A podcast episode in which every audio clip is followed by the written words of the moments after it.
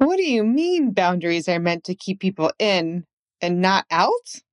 Oh, wait.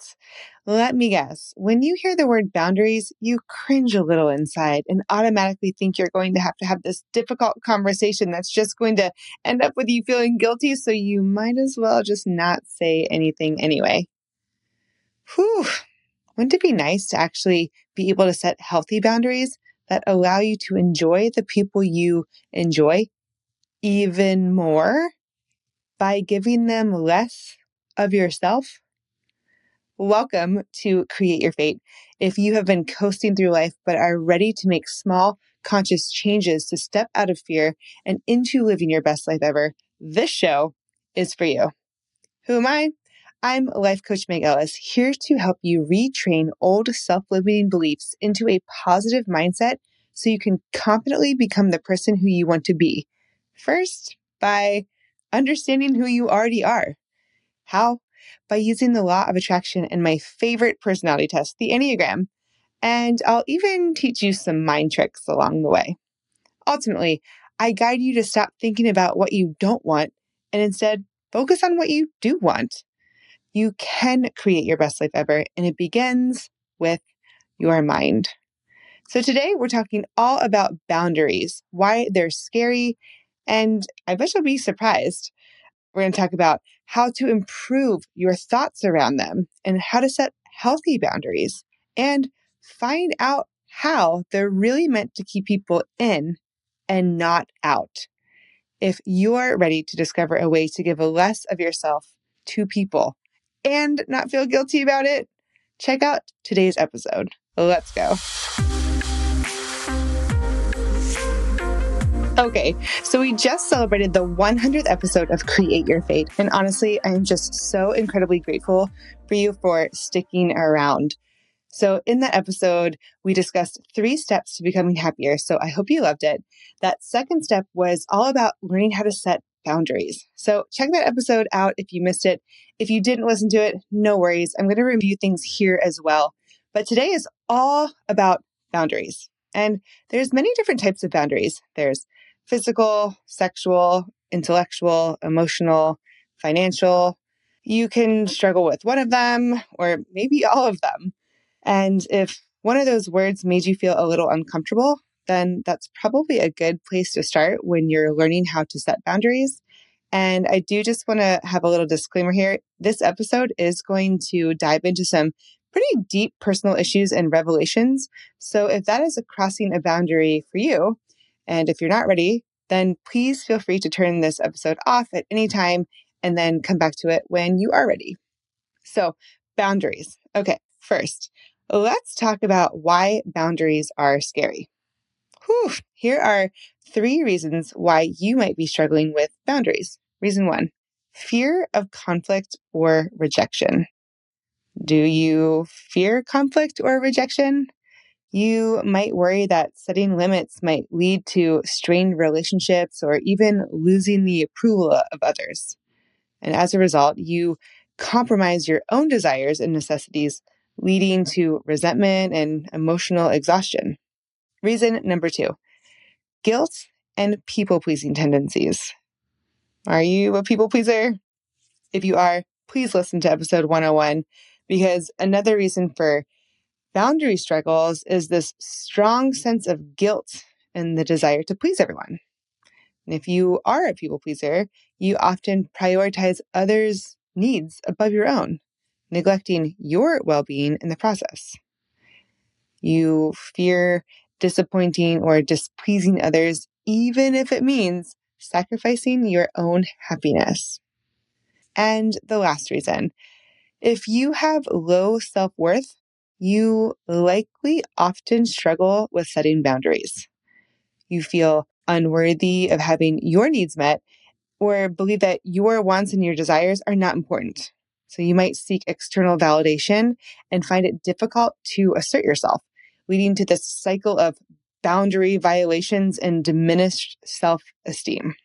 And I know these are tough concepts to wrap your head around, especially if you've never really thought of where your lack of boundaries comes from. So, welcome to consciousness. This is what we do here. This is how we grow. And yes, what kind of, you know, sucker punches you right in the stomach on the other side of fear is this amazing development into the person who you were always meant to be. So stick around even through the icky parts if you can, because ignoring them will not make them go away. I read an interesting article that stated people lack boundaries because they have a high level of neediness, or in psych terms, codependence. People who are needy or codependent have a desperate need for love and affection from others. To receive this love and affection, they sacrifice their identity and remove their boundaries. As an Enneagram 7 who's not naturally good at establishing boundaries due to fear of confrontation, I first thought that sounded super harsh. And if you're wondering what the Enneagram is, it's the best personality test in the world. I promise. The link is in the notes. It's life changing. I'm telling you. So Enneagrams twos, sevens, nines, this little series is going to be for you. But anyway, hearing that I was needy made my ego flare up. And I was like, oh my God, I am not needy. I am extremely, extremely independent. But then I got over myself and was like, you know, I have a deep fear of abandonment.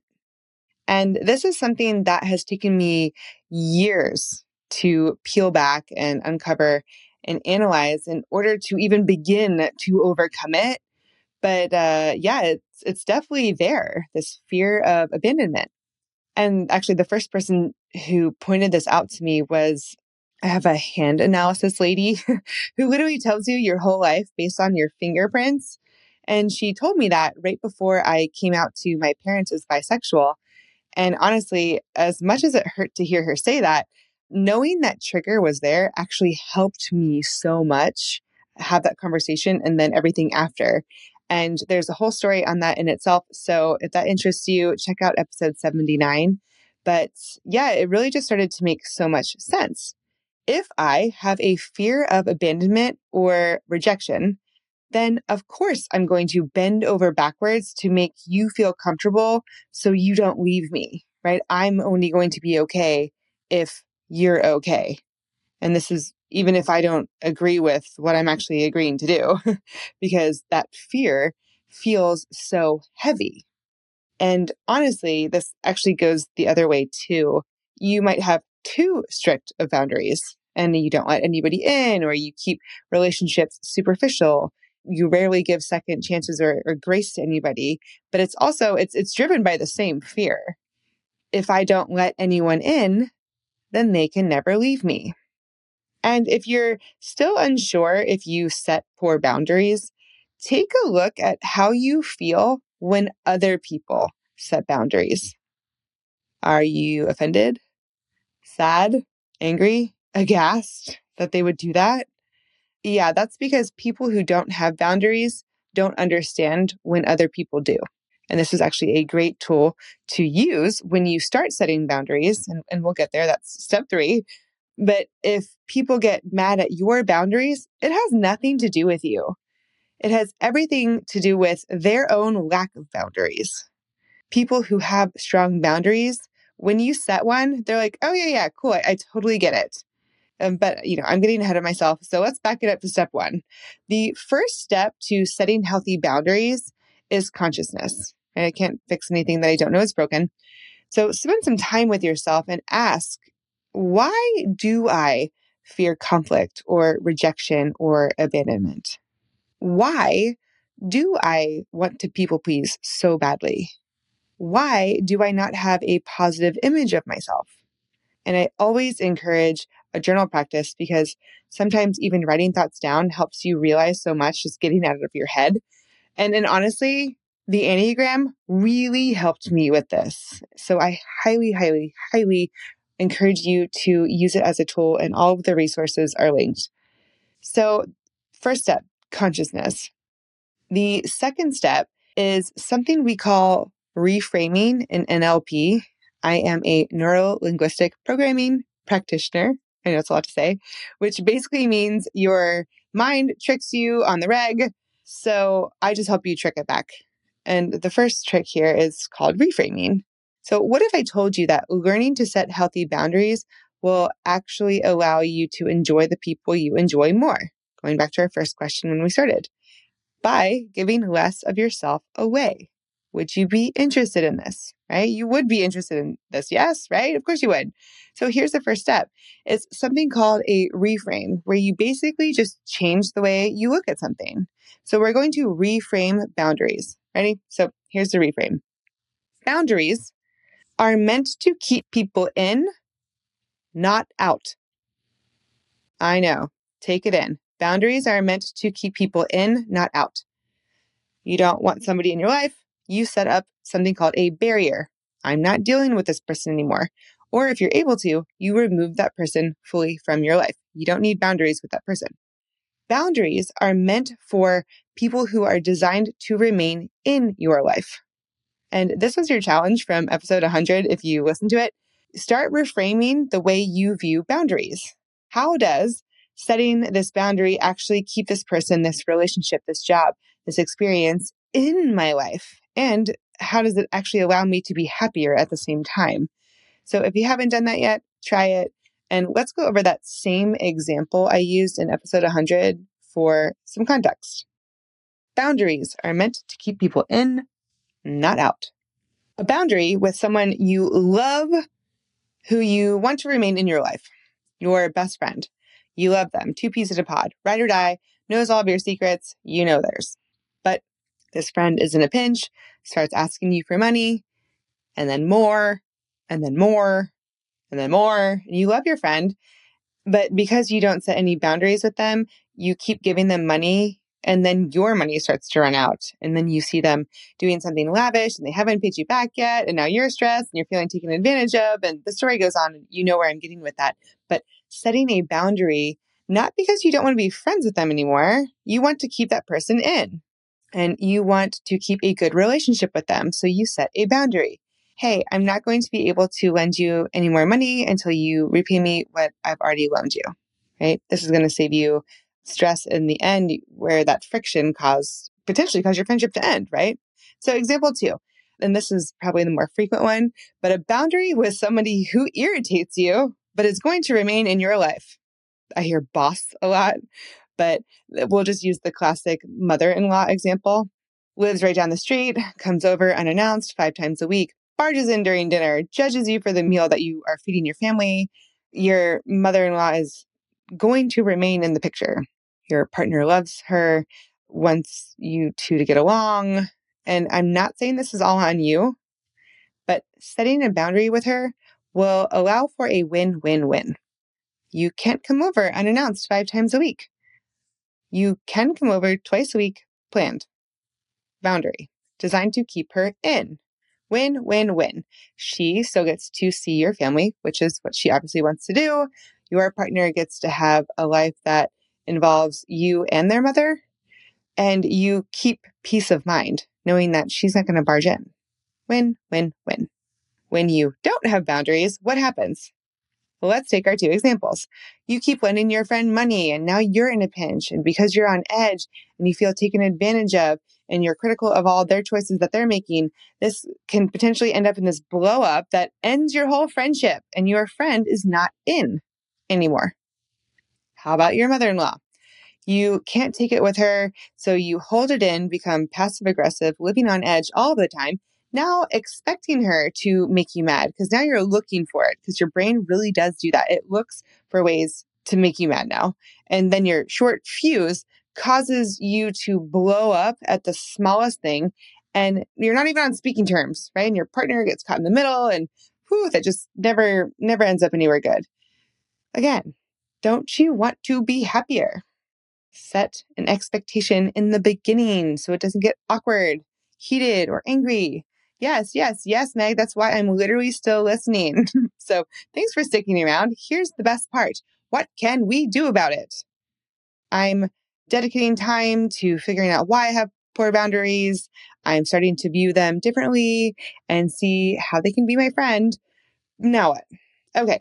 So here is how to set healthy boundaries. There are five steps here, five small things that you can do. One, Reflect on the reasons for your boundaries. And I know it sounds simple, But oftentimes, when you hear the word boundary, you automatically think of what you don't want to happen a fallout, confrontation, abandonment. And you don't spend as much time thinking on what you do want. What do you want to come from this boundary? How is that going to benefit your well being? Focus on that. Two, start small, right? We're not trying to take on the whole world here. We're going to start small. We're going to start with a few boundaries that are small ones with people who make you feel safe. Your friends, your partner, whoever is a safe space for you. Practice, practice, practice, practice. Practice on these people and then you get to, you know, you begin to be bigger and bigger and bigger with them. And this will give you some momentum and it's going to actually take away the fear that is always present right before you start to do something new. So it's going to get rid of that. And then you're going to be able to expand this into your further circles. Three, you're going to set boundaries early on. The sooner, the better. And the more consistent, the better. Ugh, I know, but this means I have to have a scary conversation. Well, yes, but let's reframe this. You are going to have to have the conversation at some point. Come to terms with that. Accept it. Is it going to be better to have the conversation sooner than later? Can you avoid situations where someone's like, wait, what? You, you never told me this before. It's always been okay and they get mad at you or something. Or the whole, you know, well, why didn't you say something at the beginning? I wish you would have just told me. You know, where the person's upset because now they feel bad. And, you know, these are these are these types of scary confrontations that are going to keep you boundary lacking. So setting them earlier on, the better. Four, start communicating when your boundaries are crossed. Yikes. I know, but I got this super helpful example from Psych Central to help us out. Communication is critical in the world of boundaries, especially if someone consistently oversteps yours. While you might need to raise your concerns, these discussions need not be confrontational. This is gold, y'all. For example, if you have a friend who keeps sending you messages nonstop, say something along the lines of, I can see you really wanted to get a hold of me, but the best thing to do is drop me a message so I'll get back to you when I can boundary. This gently highlights their behavior while simultaneously asserting your threshold. I mean, that doesn't sound too bad, right? Hmm. Um, I also have some episodes on how to have a conscious confrontation. So check out episodes 48 and 49. But huge takeaway here is confrontation literally just means presenting for acknowledgement. That's literally the second definition of it. Do your boundaries deserve to be acknowledged? Hmm. Which brings me to the last thing to start doing to set healthy boundaries, and it's an important one. Start to love yourself.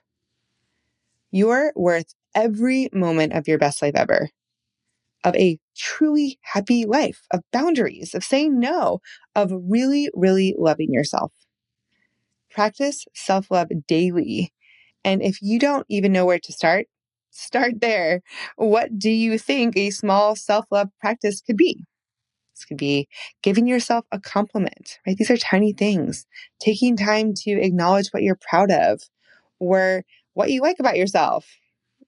You can slow down, you can spend some time alone or do something relaxing like reading a book or getting a massage or turning your phone notifications off. Go for a walk because nature is amazing and so healing. Well, today was 105 in Houston. So figure out what works for you and maybe you change throughout the seasons. But whatever it is, prioritize self care and set aside dedicated time and resources to nurture your physical, your mental, your emotional well being, ensuring that you have the energy and resilience to enforce your boundaries. So, since I'm approaching my own boundary with something called my bedtime, I'm going to wrap this up because I could honestly talk about this all day.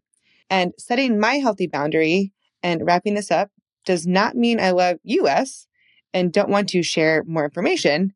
It means I'm going to be able to be my best self if I get the proper amount of sleep so I can get up and create more podcasts for you or digital coaching programs. So, to recap here one, get conscious of why you are fearful of boundaries. Do some digging. Two, reframe the way you see boundaries. How can they help you? And three, begin to set small and consistent healthy boundaries with the people who make you feel safe. And of course, begin to love yourself because you are worth every moment of your life. And that's all I got for you today. Thanks for sticking around.